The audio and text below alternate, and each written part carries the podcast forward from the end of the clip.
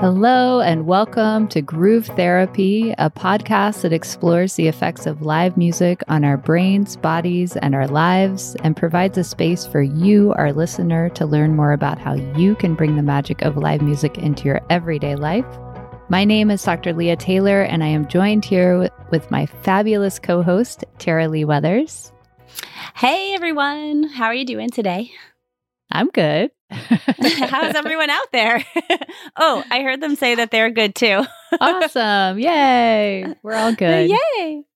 Um, well, before we tell you who our amazing guest is, let's just drop in for a moment and arrive at the present moment. Please be careful if you are driving, but if you are able to do this safely, place your hands on your heart and close your eyes.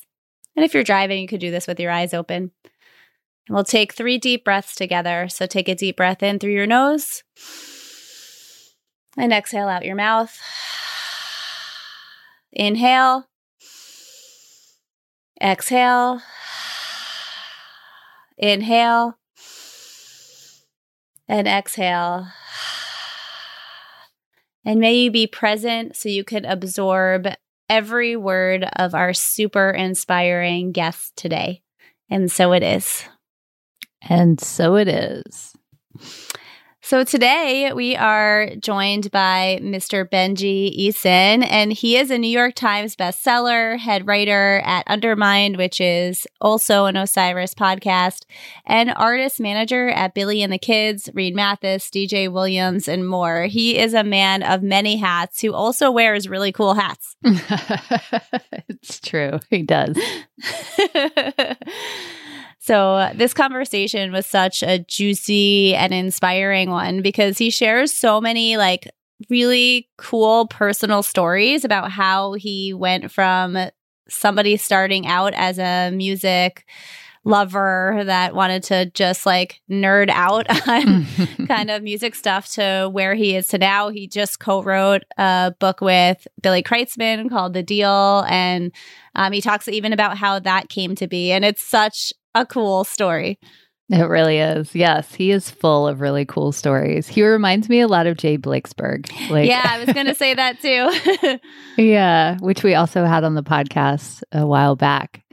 Yeah, it was so awesome to be able to listen to Benji. I we live in the same area, but I I I don't think we've ever been in contact before, not that I know of. So I'm glad that we're connected now, and uh, we have even more in common than I originally thought, being both live music lovers, but we also went and saw the first like our first concert was the same. So that was super cool.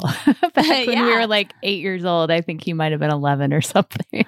yeah. And you'll have to keep on listening to find out what that concert is because it's a good one. Yeah. I'm curious what you might be thinking. Who did Benji and I see as our first concert? Ooh.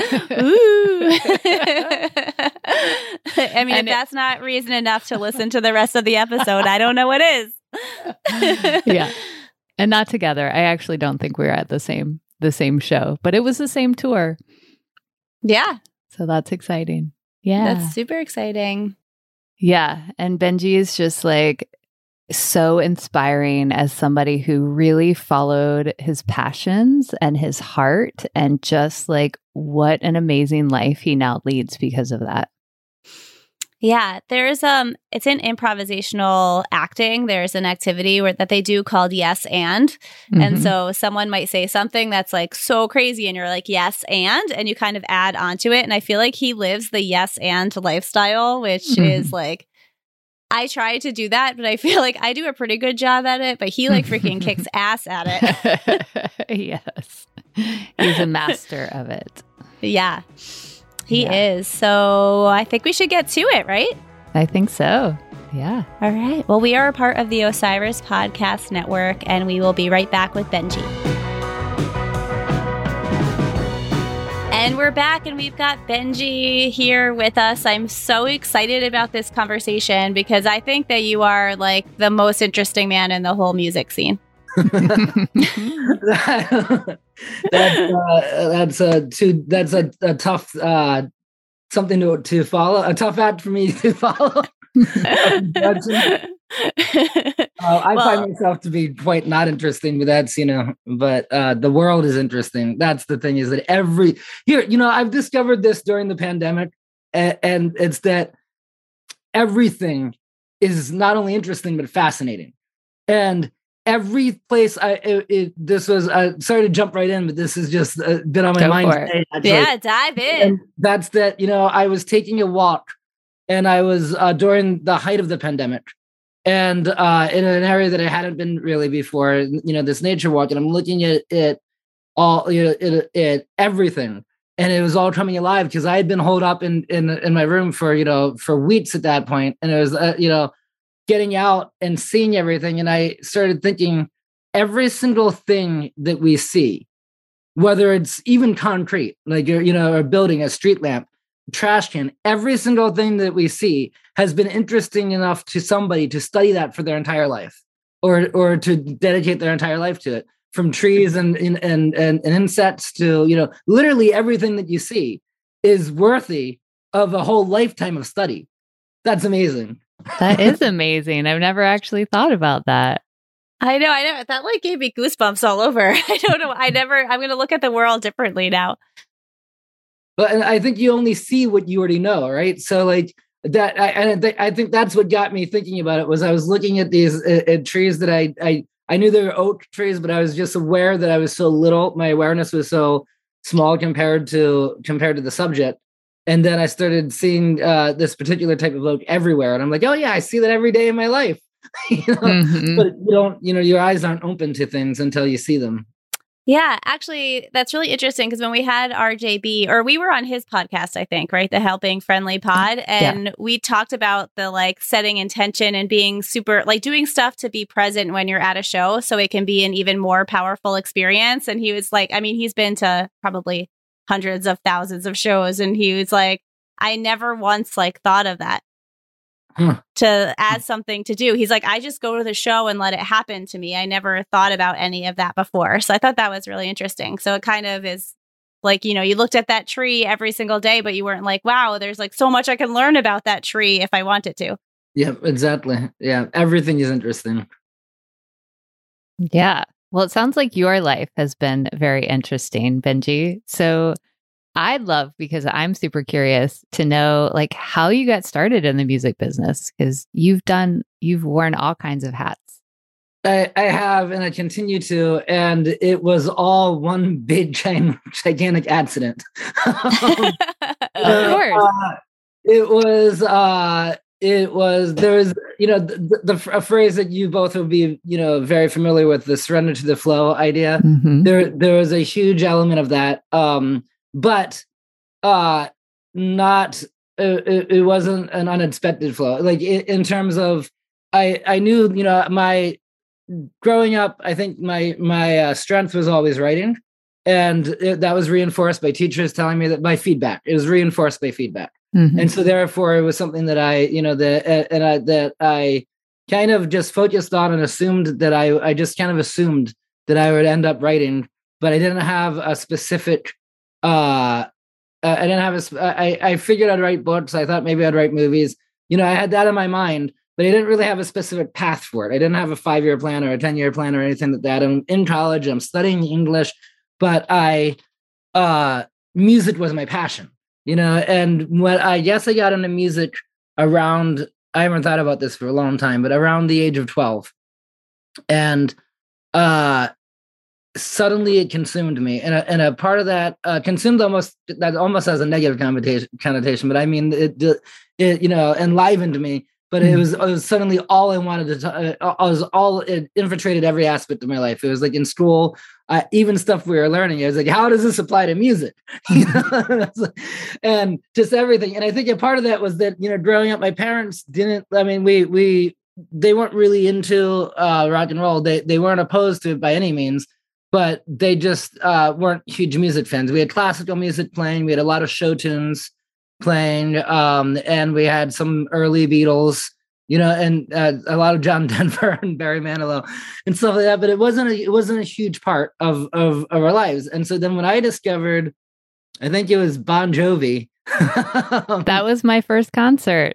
Ah, totally listening. Well. Yeah, that's so well. Uh, I I begged my mom. I couldn't believe that this band. Uh, well, first of all, music didn't make any sense to me because I I remember uh, the first time I saw a live band playing. It might have been summer camp, and it was probably you know some of the older kids playing. And I my thought I remembered so vividly. My thought was, how do they sound like the radio? they, they sound like the noises that come out of the radio. Like how, I, it, the live music thing didn't make any sense to my brain. And uh, and then I I I I got really into Bon Jovi, and through MTV, and uh, you know, because I I I think I think what it is now, looking back on it, I think some kids were talking about like maybe Thriller or some music video, and I wasn't keen into any of it, and I wanted to like I wanted to know what they were talking about so I could participate. So I went home, I turned on MTV, and somewhere or other, Bon Jovi was the one that just, you know, came out of it was like You Give Love a Bad Name and Living on a Prayer, the whole Slippery When Wet mm-hmm. tour. Yep. And uh maybe I was 11 then, because I was like, I want to say that was 1986, 87. So 11 or 12. But uh yeah, 87 was when the tour came to Hershey Park Stadium, and I begged my mom to take me. And so she did. She read a book the entire time. Uh, wouldn't let me go in the field because she said I would definitely be trampled to death. So sat in the seats. Very dangerous. Very, very, very dangerous. But uh, but obviously changed my life. You know, changed my life, mm. or or altered my life rather. Yeah, changed. Um. So then, where were we? So then, from there, I guess the the music thing, right? so then, uh, then the next thing for me after music was the first market, but then the, and then there was Grateful Dead, also veered me off in a new direction. But then discovering Phish, uh, when it had the same effect that that music discovering music first had, and that all of a sudden it was a a discovery within the discovery, and it was this world that I just uh, I, there was a period of my life, uh, almost uh, in an embarrassing way, uh, where I literally couldn't talk about anything else. It'd be like I remember being at the dinner table and like being like my parents being like, "Can we talk about something else?" like, do you know that Phish comes from great families? And like, like, they're all functional families and this and that, and you know, like I, I, I it was just it. I got on the internet to learn more about Phish. I mean, there, there was that was uh 1990. Uh, it was the end of 1993, but really in the in the spring of 1994. And so I remember having to go down to the computer lab at college mm-hmm. and and really learning about the internet specifically so I could learn more about Phish.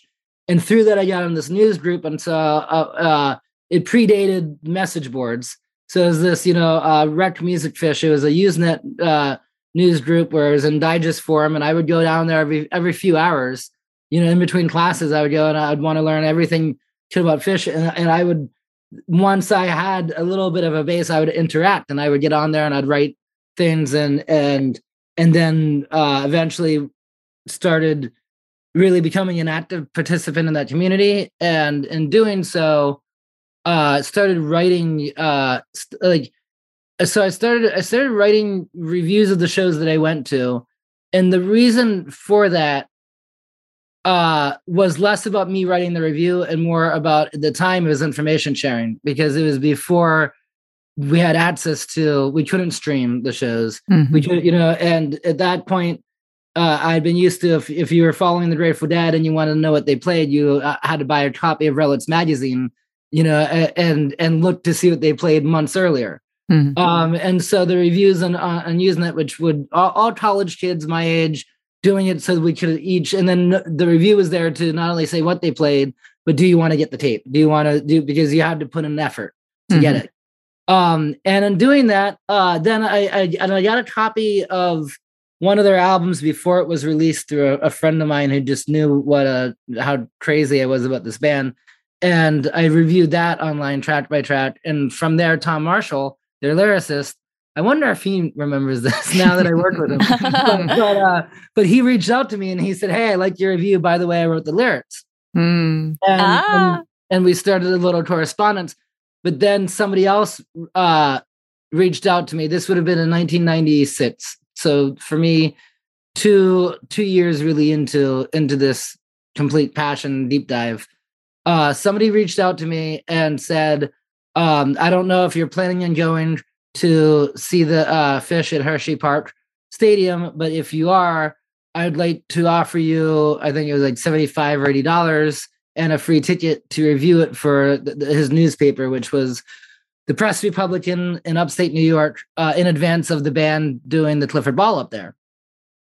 And so that was my first writing gig and my first gig at, at all in music. And I thought, I, I can do this. Mm. I can you know, like, yeah. ticket, and then I was gonna go home and write about it anyway for these dorks online. I can do for the, the general dorkdom of, of, of anywhere, you know. So so that that veered me off, and then from there, or simultaneously with that, I should say, concurrently with that was the music industry stuff, which I I still lead these, you know, as you said, multiple hats. The mm-hmm. music industry stuff was was less. It, that was me hanging around from the time I was 13, 14, try, trying to convince musicians to let me in the side door so I could see their band play at these bars when they're over 21, and uh, which happened successfully. I mean, I, I befriended a number, even I mean, bands like God Street Wine and things like that. When I this is yeah. I'd be a little bit older, but I was like, you know, I was 15 getting into 18 plus venues by having the bands, you know, uh, by showing up at 2 p.m. until when they loaded in and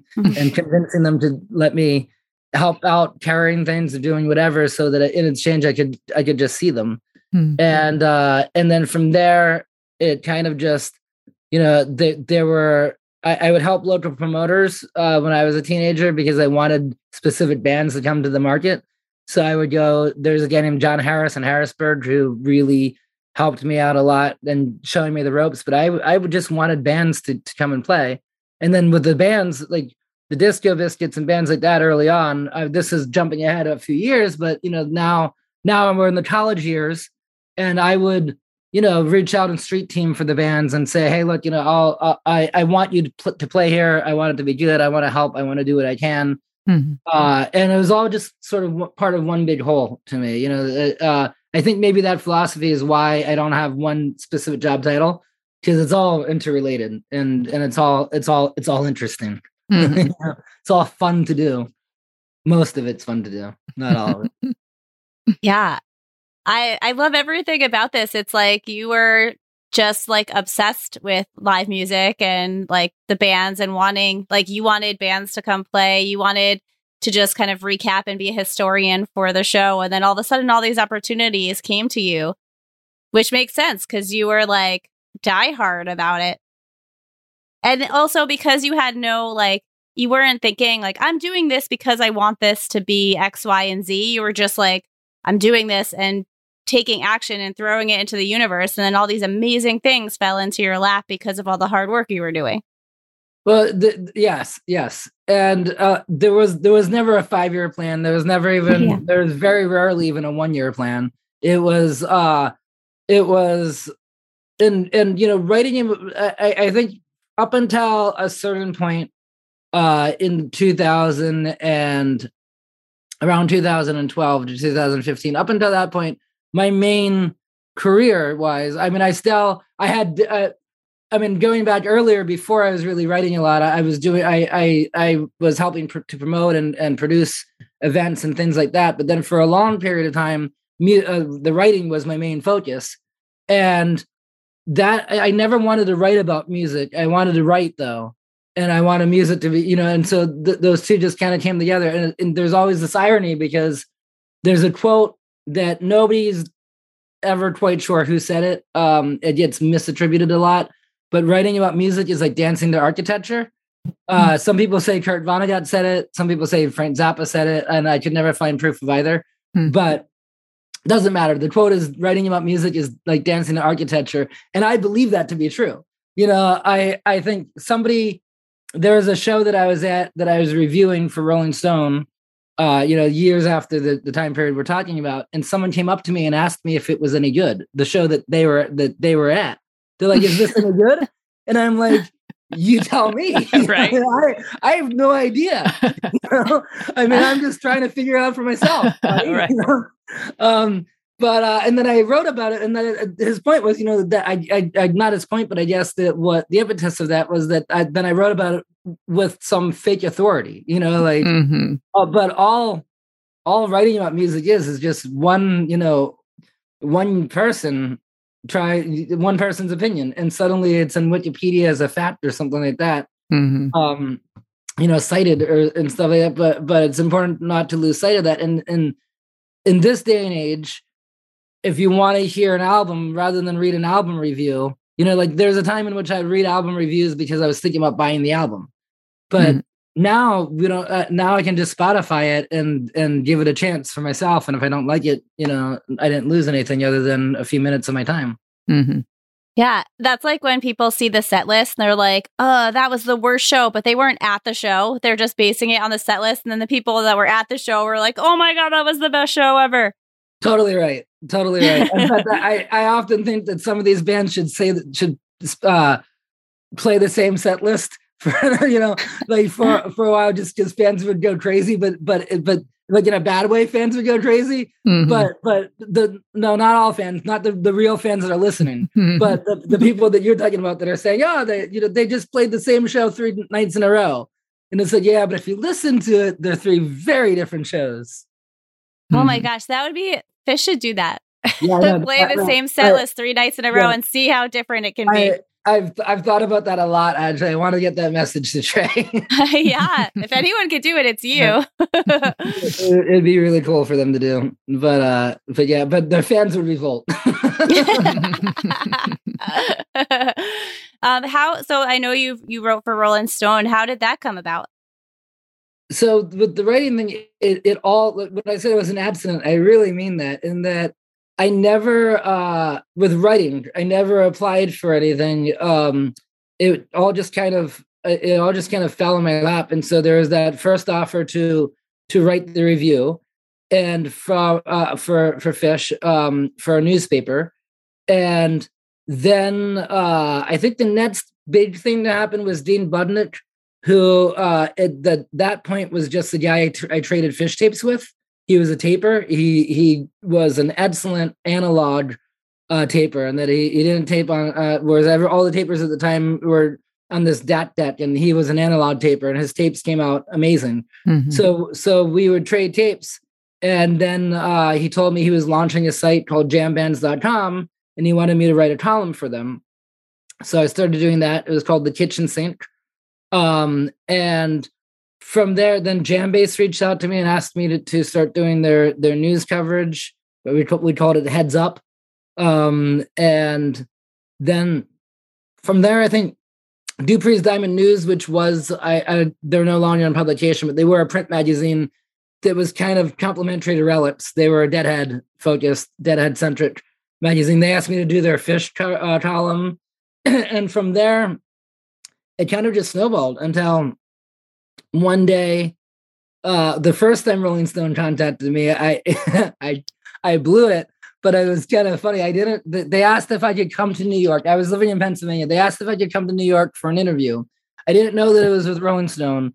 They were very uh, vague about it, but they're just like, "Can you?" you know, but it, it was a job offer at a time where I really could have used used the the job uh, the job for sure. But Phish was doing this festival in Maine, and and I and I uh then they they when I was like I don't know if I can make it because I'm going up to this music festival. They they revealed that it was Rolling Stone, and they're like, you know, can you come into our office? And I said, well, I would love to, but I can't do it on Monday because I'll be coming back from from Maine from this festival. It's like I think it was it was it must have been uh the Lemon Wheel or or maybe uh what was the, the there was either the Lemon Wheel or the Great Went but I was like, I have to be coming. I, I was like, I have to do this. And so, as, as, much as I'd love to come to your office to talk about, I, am out here doing the things that I'd be writing about, mm-hmm. and didn't get a response from them. They didn't like that. um, and then years later, uh, it kind of evolved out of. Uh, I, I, was an editor at AOL Music, and um, then when when AOL Music kind of stopped being an active music blog, and it, it was like a Spinner was a part of that they had all these different little micro music blogs. They were all part of the AOL umbrella. Um, but the staff basically migrated to Rolling Stone. Um, and so they they you know I was part of the, the, the massive amount of layoffs there, but then they my editor uh, in chief there said she said sit tight, enjoy yourself for the next few weeks, and I'll be in touch. And then she was in touch, and she was like, you know, uh, she's like, we want you to write for Rolling Stone. so um yeah so that so that's it, it really was kind of effortless mm-hmm. slow though a, a lot slower than than than uh than i think um but for me i didn't notice how slow it was because i was enjoying every moment of, of life you, know? you, were enjoying the ride yeah yeah mm-hmm. and then and, and then from there that's how that's how it veered back into uh the other side of music because uh, and that also was very organic it was um I I from Rolling Stone I interviewed Bill Kreutzmann um from the Grateful Dead on Jam Cruise. I interviewed him for AOL Music uh a year or two earlier and then uh for Jam Cruise Rolling Stone wanted me to interview him um I forget what the specific uh the reason there was it wasn't just seven walkers there was there was an angel and i forget what the angel was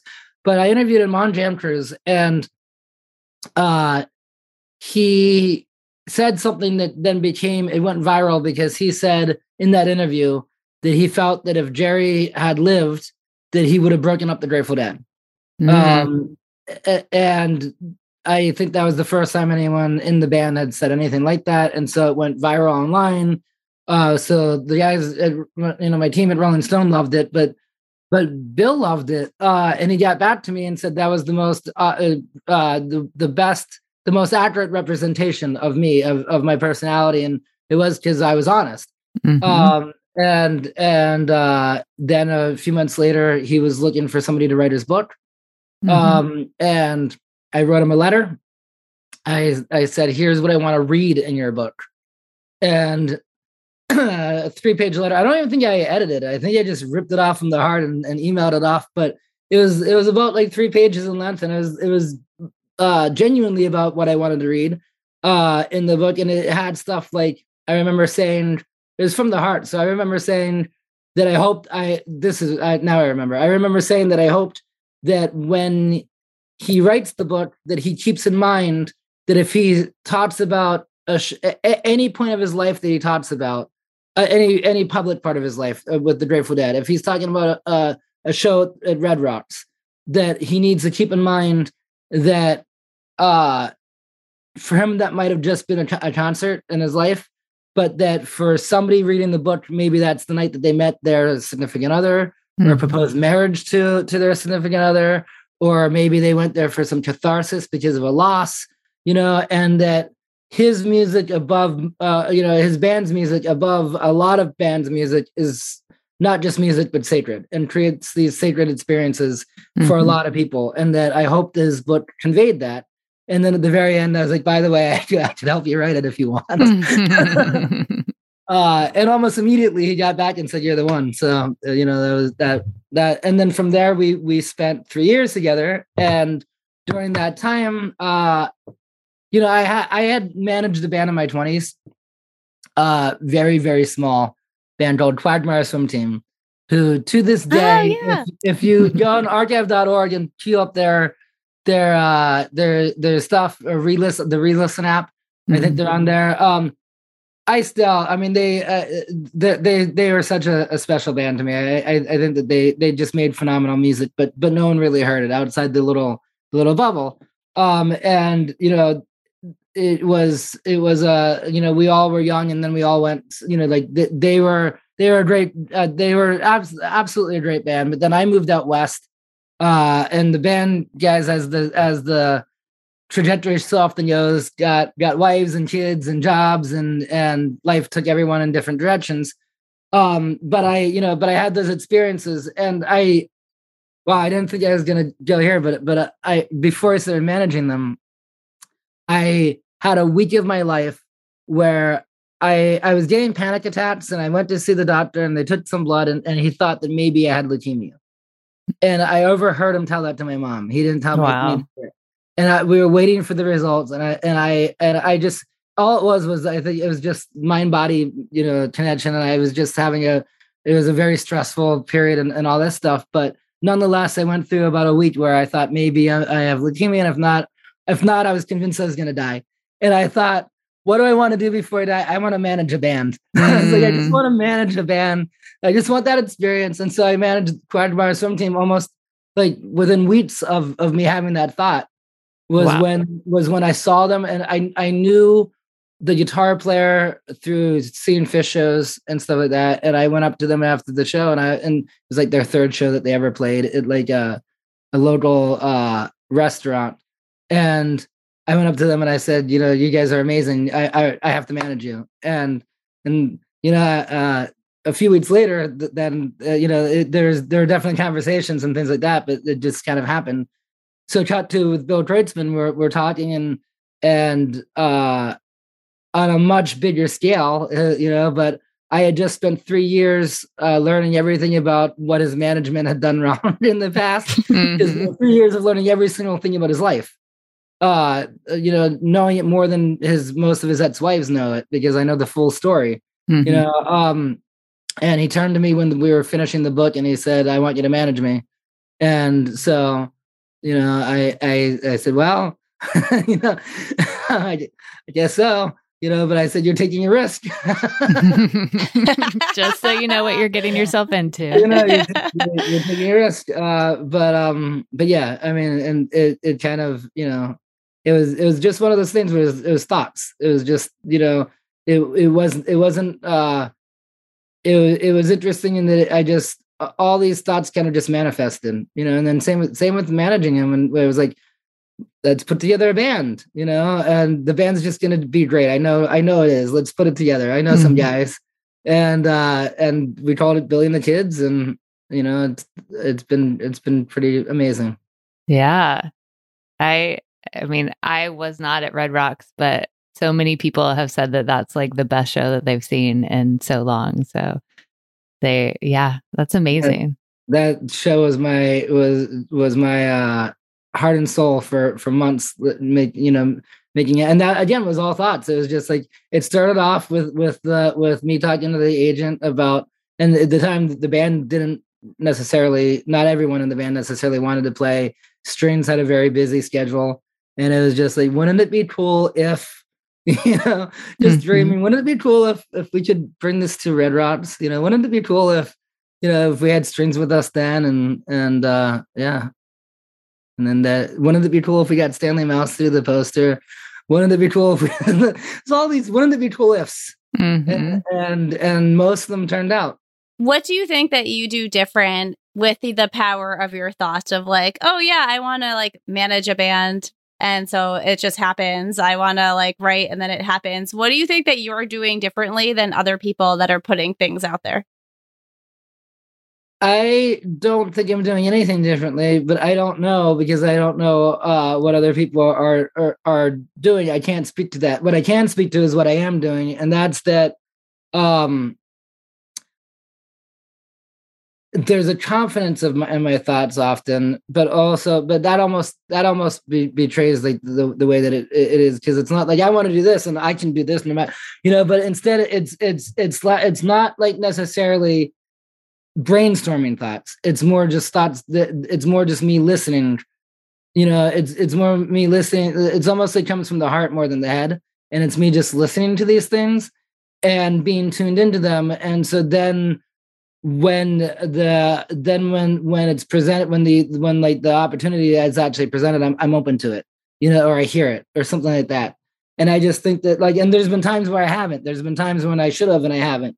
You know, um, but uh but there's but um, the the best stuff of my life the best things that have happened to me have happened just because uh or not because of but have have been precipitated by by me having the thought of wouldn't this be cool or and and a lot of times when i say confidence it's not confidence it's sort of well what i can what i can say and i know this this sounds whatever but it's the it's the absolute truth and it's that when i when i heard that billy was writing a book uh, and right before I wrote him that letter, I uh, I just knew. I was like, I was like, I'm gonna write that book. Like, mm. I hmm. like, I just, I just, I just knew. And then since then, uh, having that experience and, and being so aware that I had that thought, I was like, I know I'm gonna.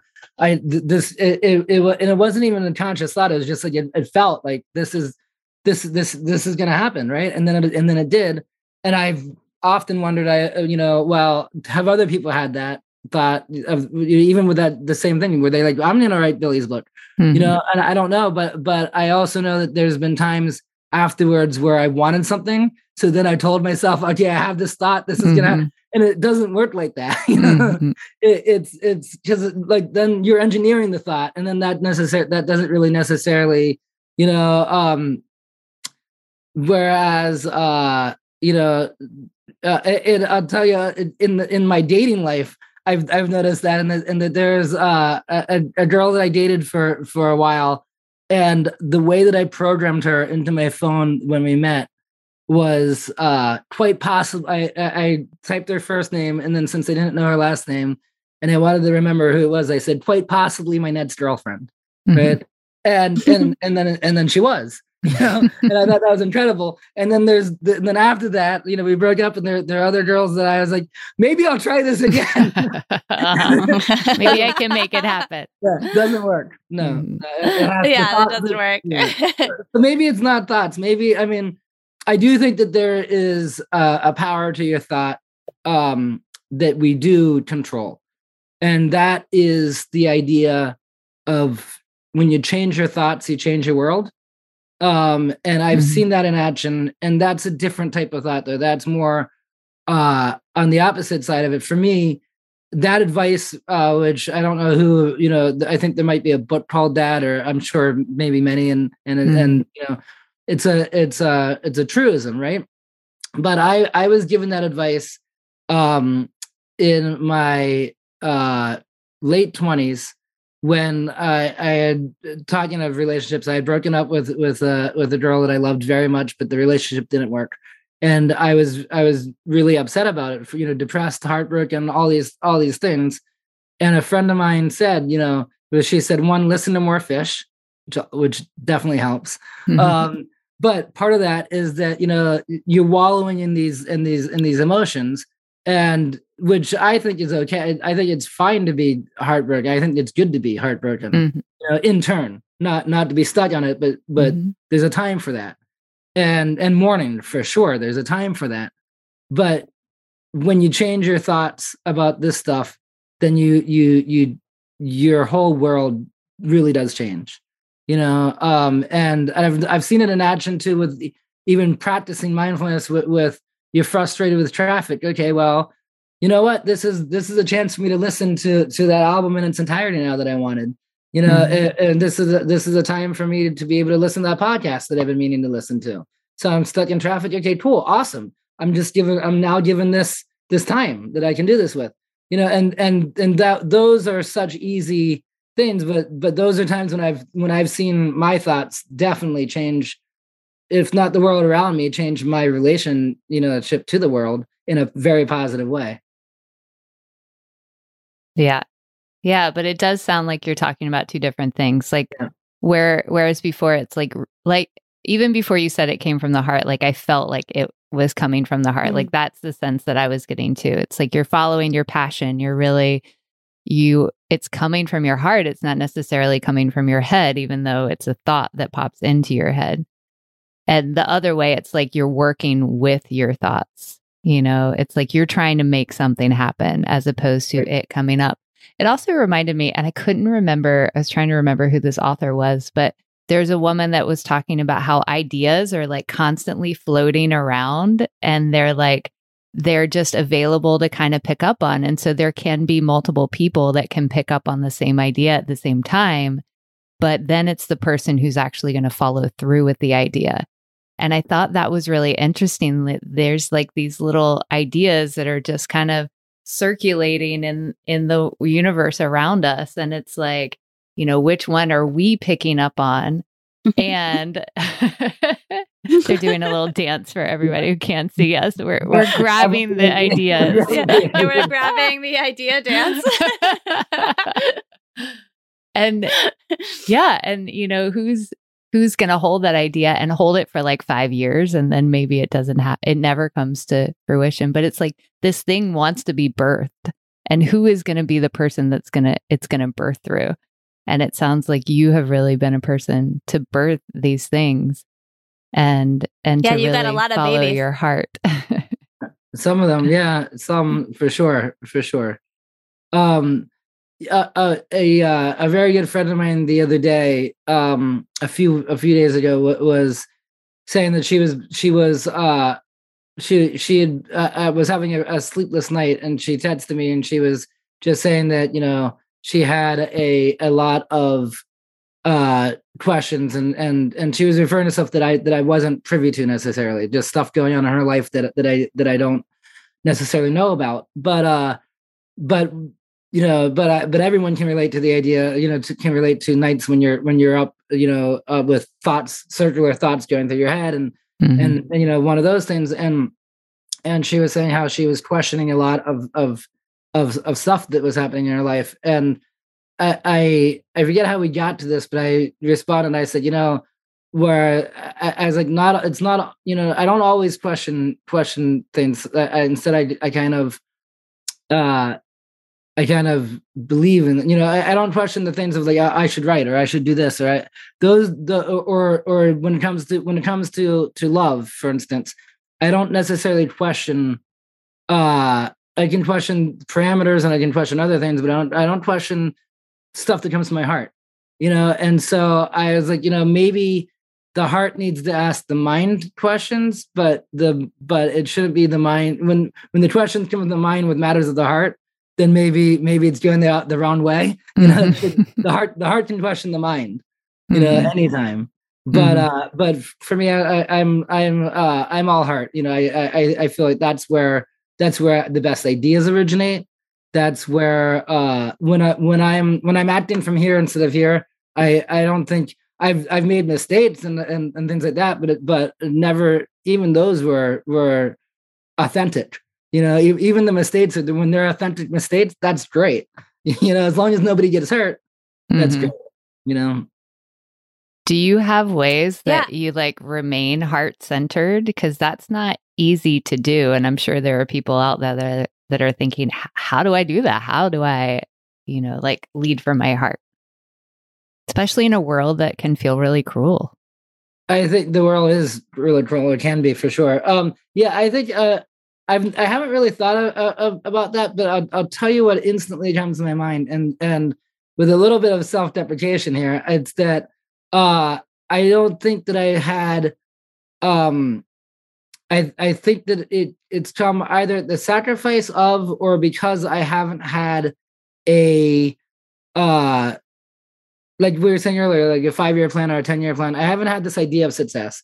And and I never uh you know a lot of a lot of my friends and this is something i do question actually uh about myself and about that i that i do, do it all wrong and, and would i do things differently and that's that like you know i i was never concerned about the future. I was never concerned about about security. I was never concerned about you know wanting to have uh you know uh, a, a two car garage with 2.3 kids and and you know a picket fence. I was i was never concerned about those things despite my parents you know trying to get me to what are you gonna what are you gonna get a real job? And and and you know like you need to get good grades because you need to do that. And and mm that all i just always felt like it well everything works out. And and that's i i know i know that's not the case but i don't know it firsthand because it, it, you know not everything has worked out for sure. And and there's a lot of things that i'm missing out on and there's a lot of things that you know like i don't have the job security uh that that a lot of my friends do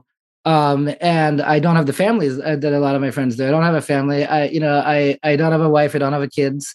Uh and and and and that's a, a a lot of that stuff is just because I I didn't have a I I never had a better homes and garden view of of of a path for life.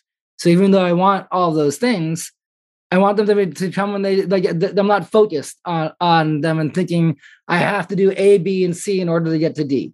You mm-hmm. know, um, and uh, I, a lot of my friends, uh, I've noticed now looking back, now that we are where we are in our lives, uh, you know, I'm in my mid 40s, and and looking back uh, on on things now with with with the uh, given the the 2020 that we have of of being able to look back not only a year or two, but now a decade or two.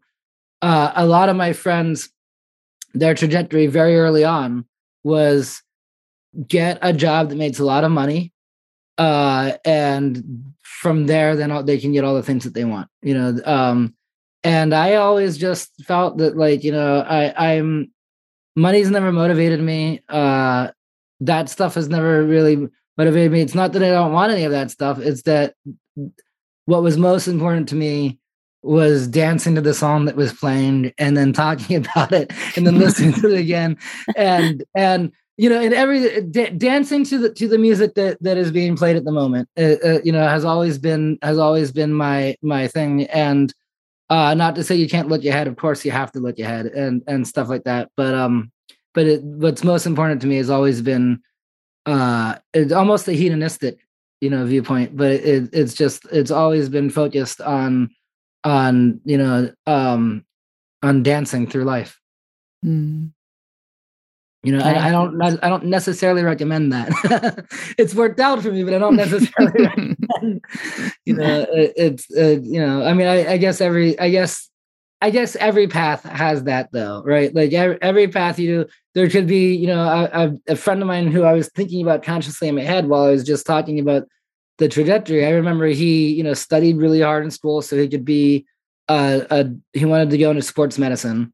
Uh, and he's done that. And he said, and I remember him saying this because I remember me distancing myself from it when we were 14 years old and him saying in in in the following way he said that he wanted to go to sports medicine so that he could get a beautiful wife with, with uh at a, a big house and sports cars. Mm-hmm. and uh and he was going to do that because of money. Money was going to buy all of that. And i just remember thinking that's so weird man. That's not at all you know um and and here he has what what what you know here he has what he he he was after. And mm. so uh to him you know i'm sure that i've lived a very perilous and rocky road. So you know so who knows? Yeah. We got way off subject. No i don't think we have at all because it's like you know you're completely living in the present moment and listening to the messages that are coming through you and those ideas and saying yes. And that's really what all, it's all about. And so maybe those people got messages of like i need to get a job to make all the money to have this. And maybe that that's the way that their path went. But no path is better than another. As long as you're feeling really happy then that's like really all that matters. And you feel like you're there's love all around you. Like that's really it a hundred percent. And it goes back to something I, I, you know, a recurring thought, um, or question rather is, you know, is it better to, is it, you know, do you work to live or do you live to, to, I mean, I don't think anyone lives to work unless you love your work. Like I, I work long hours, but I, I, I very rarely do I think of it, anything I do as work, you know, maybe mm-hmm. maybe the stuff I do for Osiris Network right, right undermine when there's a deadline. Um, mm-hmm. But no, uh, for the most part, uh, you know, I. Uh, but but there, it's that question of you know my my friend is the sports medicine guy like uh, you know uh, yeah he he it looks from the outside it looks like he's he's a wonderful life and he, he set out what he what he's told me he was going to do when he was 14 so I don't think there's there's wrong paths I, I but I do think that there are other situations when people aren't listening uh and and that can create a, eh, you know i i think that when you say that all these paths are, are right i think yeah of course every path is right um but uh, except for the ones that are that are going against what what their own their own path actually is and but how do you know that and who's to who has the authority to say that? That's you know that that's where it really gets into into questions because who's to say mm-hmm. you know yeah and, and maybe they yeah. need to go down that path to find out what the right path is and yeah who knows and, and maybe maybe there are maybe there really are no wrong paths because even you know uh even people that do horrible horrible things and, and that have uh, uh, the crimes and things like that who's to say that's not their path you know mm-hmm. like it, it, it's hard for us to wrap our heads around that uh and if they're a danger to society then that needs to be addressed and dealt with uh, you know uh, and and uh, and handled you know but that being said who's to say that their path is wrong for them maybe that you know i i i don't i don't i don't have you know i don't know i just i don't yeah. uh, i i you know it, it we're getting into some real you know philosophical questions but but mm-hmm. i you know I, I don't. It, uh, what's you know, it's philosophical questions, but it's the the basics. It's like right and wrong and morality and stuff like that. It's all stuff that we we each have to determine for ourselves, and and and in doing so, I think that everyone ends up being true to themselves. Hmm. Yeah, I one. I we only have a couple minutes left, but I have a question of when you are like getting these thoughts and like hearing the ideas that are coming through. I know people can either hear their intuition or the inner wisdom or whatever it is coming through, or they can feel it or they can see it. Which one do you typically get your messages from? There's t- two ways. Uh, for for I, I think for what we're talking about, it's a feeling, right? And and, and it's it's a feeling or, or a thought, but not necessarily put into words. Like I knew that I was going to write. I knew that I was going to just the certain things I just knew, and I and I I just knew them, and then and then time proved that them to be correct. Uh, with writing, uh, and we haven't talked about the writing process or anything like that, but with writing, it's it's a whole different thing that I've been. Uh, I, I've been I've been working on on a book on a novel again, and I, it's something that I've been thinking about a lot uh, the past few months, almost every day. I've been thinking about, and that's that when I when I'm writing my best stuff, the words it, i'm not writing it it comes to me. And and i can hear them as words. And i'll be walking down a sidewalk and, and i'll and i'll have to take out my iphone to jot it down because i, I know that if i don't that it's not i'm not going to get it right later. You know mm-hmm. and i'll rem- i'll be able to remember the sentence but then i won't be able to, to uh, uh, it, it happens in the sh- yesterday in the shower i i turned on the shower i i jump in the shower and the second that i got wet i immediately got out of the shower went over to my phone and i had to start typing because I, I, all of a sudden I had a whole paragraph in my head come to me, and and it it literally it, it, was taking dictation. And when I got out of the shower, I thought, can I can I just do this later? But I also knew that if I did, I wouldn't get it right. I remember like the first sentence, but then after that, there I, I'd be forcing it, and and when I'm doing that, my my uh, the writings, I you know, it's no good when I'm writing. It's only good when it's only good when it's being when it's being written. You know, mm-hmm. so well, uh, that's and, definitely speaking to the creative process.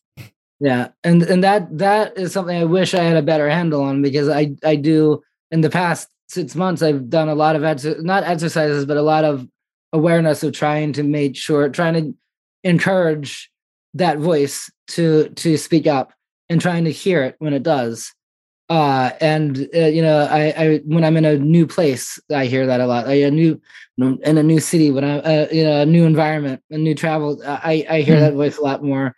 Also, first thing in the morning, or or else late at night. You know, um, like before, before in the morning, if I wake up and I can, if I can start typing something before I've done anything, before I've gotten coffee, anything, that stuff is good. And also late at night, you know, because that I think those are the times when we're and traveling are the times when we're most out of our conscious thoughts you know or out, out of our we're, we're we're not you know in the morning you wake up you're a clean slate mm-hmm. yeah out of our habitual patterns where it's like we're just doing the things that we do we're actually open to whatever to receive yeah. the middle of the day i'm i, I have you know convoluted thoughts of i, I got you know it's like uh, all the stuff from what's happening in the in the ukraine to to what's happening, you know, with coronavirus, to what's happening to our, our, you know our democracy being dismantled, and and all these heavy heavy things mm. that that you know fill your mind up with with and, and uh, uh, that should be that we need to be paying attention to. We should probably be paying more attention to, but but it's not good for for being able to hear the you know the stuff that gurgles underneath the surface. Mm-hmm. Yeah. Well, we have well, just a couple minutes left. So, is there any last words that you want to impart on our audience before you head out? Think for yourselves. Don't listen yeah. to anything I say. Think for yourselves, but also think look, think for yourselves by listening to your heart. Uh, that's you know that that's really I you know I, I can put it like this. Uh, it, I went back to the my boarding school, my prep school, that I I never graduated from because uh, they didn't invite me back for my senior year, and I went straight into college. Hmm. Uh, and then they invited me back to do a leadership conference, and and I and I saw some of the teachers that definitely did not like me when I was when I was a kid going there, and I you know suddenly on the pulpit in front of all these kids, I relayed a story. I said, "Listen, I said follow your heart and don't listen to you. respect your teachers, mm-hmm. but you don't need to listen to them. They're not always right." Respect them though. You know i said I, I it's important to say that because i'm not saying don't respect them but just know that your teachers aren't always going to be right. Mm-hmm. and then the example i gave was i, I said you know i uh, was reading a, uh, a, I got in trouble in, in latin class for reading a Relix magazine because i was reading about the grateful dead. And class had started and my teacher came over and picked up the magazine and showed it to the whole class and he said something snarky like, you know, Mr. Eisen, I'm I'm glad to see that you can read, but you know, it would behoove you to read stuff that matters. Mm. And and you know, and I remember the page he held up. There's a steal your face, and I did slides for the kids, and I said, "Here's the steal your face from the Relix magazine.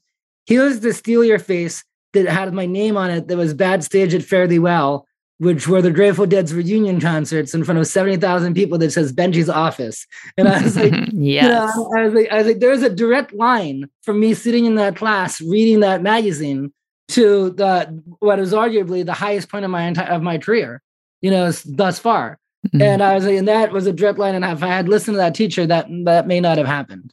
Mm. Yes. Yeah. Goosebumps Central again over here.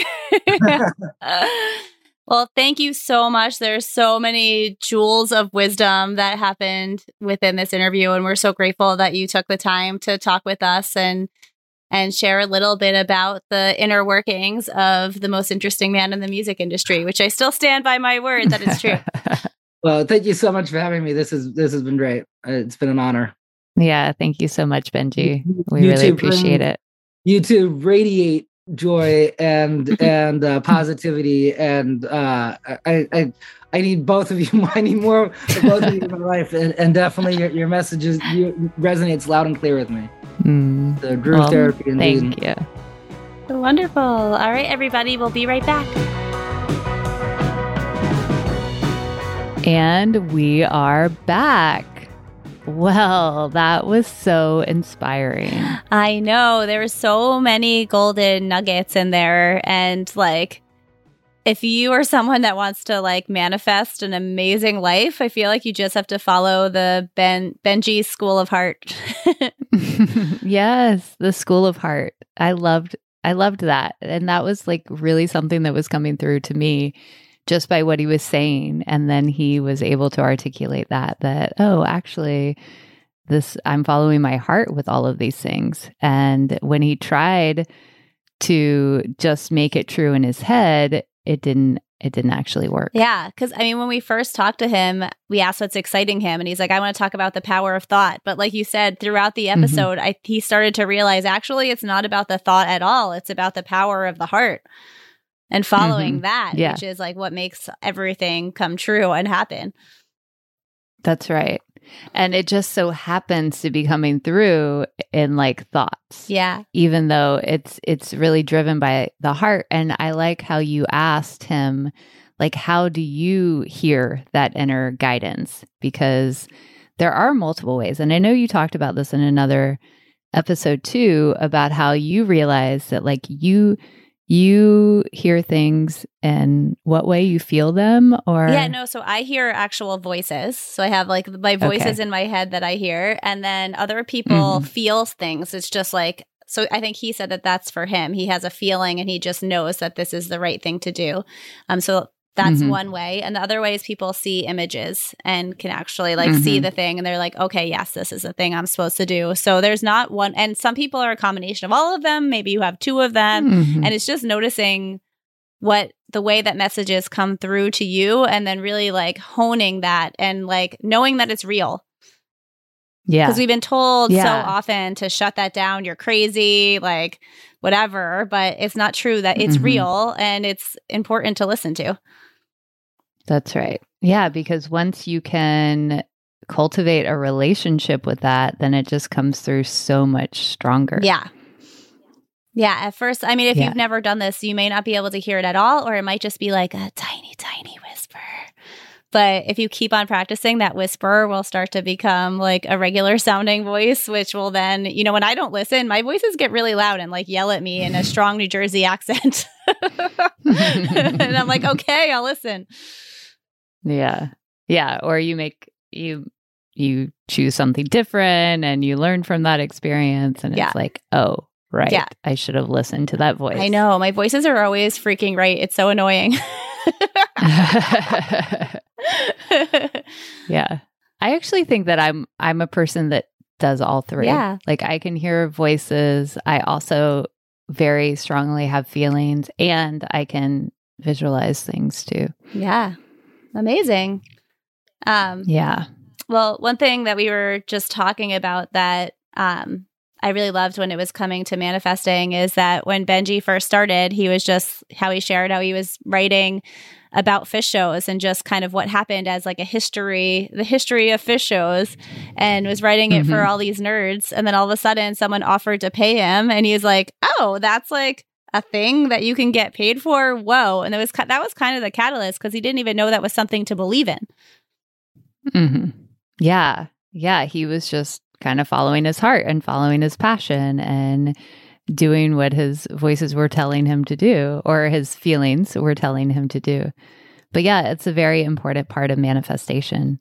And so for the. Did you know? I thought I would lay out this framework that actually comes from the work of Lacey Phillips. So I did not develop this, but I I know it to be true and I've been studying her work for the last six months or so now. And so she has a company called To Be Magnetic, and she has a podcast as well. It's called Expanded. But she really describes that there's like three things that need to be in play for a person to be able to manifest anything that they want.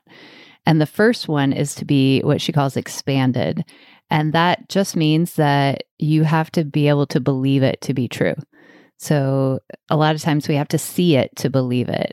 If we haven't seen it happen to people that we know or in our lifetime, it's difficult for us to believe that it's actually going to be true. So, like for Benji, he hadn't seen somebody get paid to write, you know, reviews of shows. So he didn't actually realize that that was a thing that he could do and it just kind of came to him. And but once he got that first paycheck of like 75 or 80 dollars i think he said then he knew oh my gosh this is something that i could actually make some money doing. And now he's made a whole career of writing about music.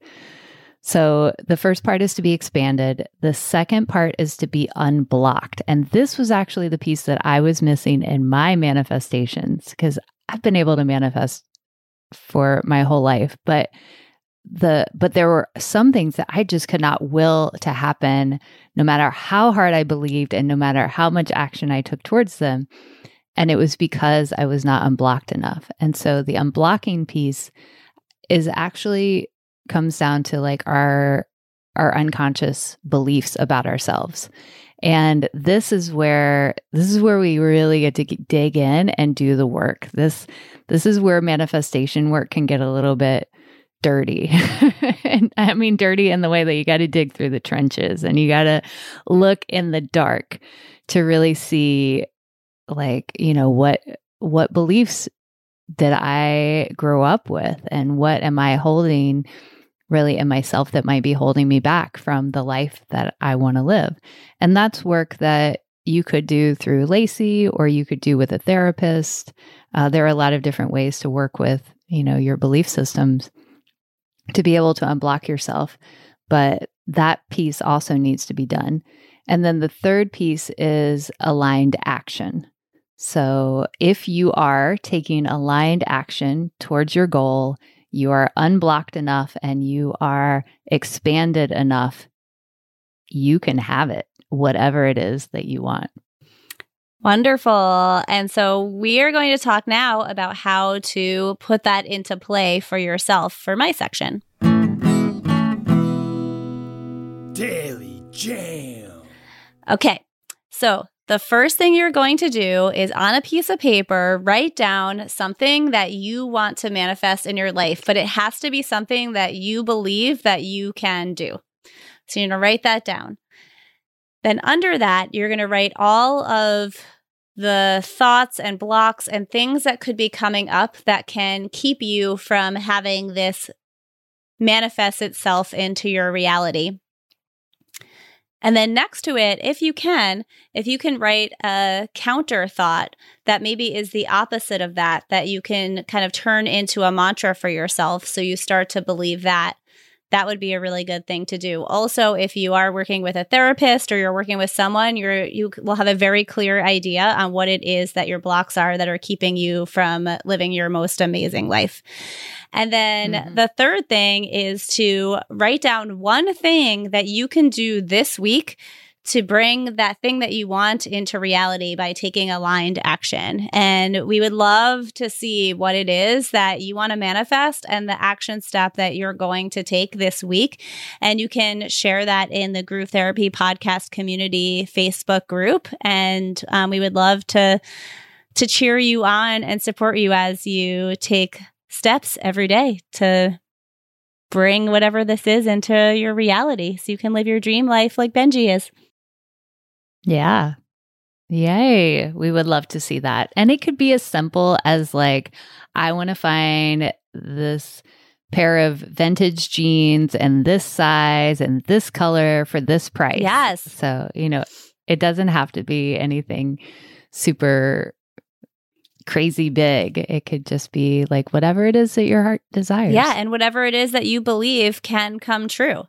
So it might, That's if you've right. never done this before and you're, you have a belief that like nothing that you put out there can come true, then you might need to pick a really like, simple small thing so you start to believe it just like when benji mm-hmm. was writing and all of a sudden he got offered to write and he's like oh you can get paid to write cool and then now he's like manifesting writing bill kreutzmann's book with him but that didn't he exactly. wouldn't have believed that like back in the day when he was just reviewing Phish shows i don't think no, no, you have to have these like actually what Lacey calls them is like bridge expanders or like bridge jobs or bridge opportunities, right? So they're they might not be like where you want to end up, but they're helping you to get there because you you have to believe it. That's such a huge part of bringing anything into your life. Yeah. Believing it and also feeling like you deserve it. Yeah. Cause, like, I mean, there's some people that are like, you can do anything you want. And I'm like, no, you can't. I want to fly with my arms, but like, that's just not going to happen. or like, it'd be really right. cool if I could like play for the NFL, but like, not going to happen. like, I'm a small uh-huh. woman. So, and I'm yeah. like, not that, I mean, I'm kind of strong, but I'm definitely not NFL strong. yeah. So, like, that is something that can't happen. So, you also have to be realistic with yourself. And like, it can be, mm-hmm. it can mm-hmm. be really big, but it has has to also be something that is like physically and mentally possible for you. That's right. Because you fully have to believe it. Yep. And let go of the how it's going to happen, let go of the when it's going to happen, and just hold on to the fact that it is going to happen. Yeah. While taking aligned action all at the same time. Yep. Yep. Yeah. And even Benji with the like managing, you know, I loved how he was talking about that, how like he had this scare, like that, you know, his life might end soon. And he was like, this is the thing that I want to do before I go. And then I think he said like two weeks later, he was managing a band. Yeah. just just like that. so cool. Yeah. So cool. Oh, and P.S. The answer to the question oh, yeah. that we posted in the intro is Bon Jovi Slippery When Wet tour. So you should know this by now, but maybe you missed that part. yes. I'm so jealous that that was not my first concert, that mine was New Kids on the Block and Tiffany, but that was also an yeah. incredible show. I miss New Kids on the Block. I did, however, see Milli Vanilli. Oh! Which, when their whole scandal yeah. came out, which, like, who knows how many other bands were doing the same thing? They're just the ones that got oh, caught. Oh, yeah. Everyone does that today. But, well, I guess it's different because it's their actual voices, right? And it was not their actual voices. But yeah. Yeah. Yeah. Yeah. Um, Yeah, funny story about the my Bon Jovi experience. So my dad owned a record store and he actually got the tickets for free and he had backstage passes for the opening band, which I don't even know who they were because we didn't actually make it for the opening band because my dad was hanging out with his friends and like partying with them. so we we made it to the show like right before like between the opener and Bon Jovi. Um, but I always wonder what would have happened if I had made it backstage at that show. But my dad was probably like, I don't need to be bringing my eight year old daughter backstage at this concert, which is probably why he hung out with his friends a little bit longer. Yeah. But, he was papaing you in a secret way. yeah, he was. But it was fun. Yeah. Cool. Well, we are a part of the Osiris Podcast Network, and you should check out all the other podcasts that are available because there's something for every music fan on the network, and you can check it out at Osiris Pod. And then also follow us on Instagram at Groove Therapy Podcast. Um, You'll see previews of some things. You could answer lots of questions. Um, it's a really fun, engaged community. So check that out. And as we said before, you can post your daily jam in the Facebook group, Groove Therapy Podcast. And then also, last but not least, we would really appreciate it so much. And we will like go live on Instagram and do a happy dance reading your review, or maybe we'll even read it on the, re- on the air here. So if you go to Apple Pod and you leave a review for us and five stars, if that's what you're feeling, we'll be so grateful because that really helps us get seen by more people and spread the word of health and wellness and overall well-being and live music in a broader sense. And so you would be part of that movement just by simply sharing a review and maybe sharing this podcast with at least one of your friends. Yes, we would so, so, so appreciate that. All right. Well, we hope you have an amazing day and you get out there and you manifest everything that your heart desires. We love you so much. Yes, we do. We'll catch you next time. Bye.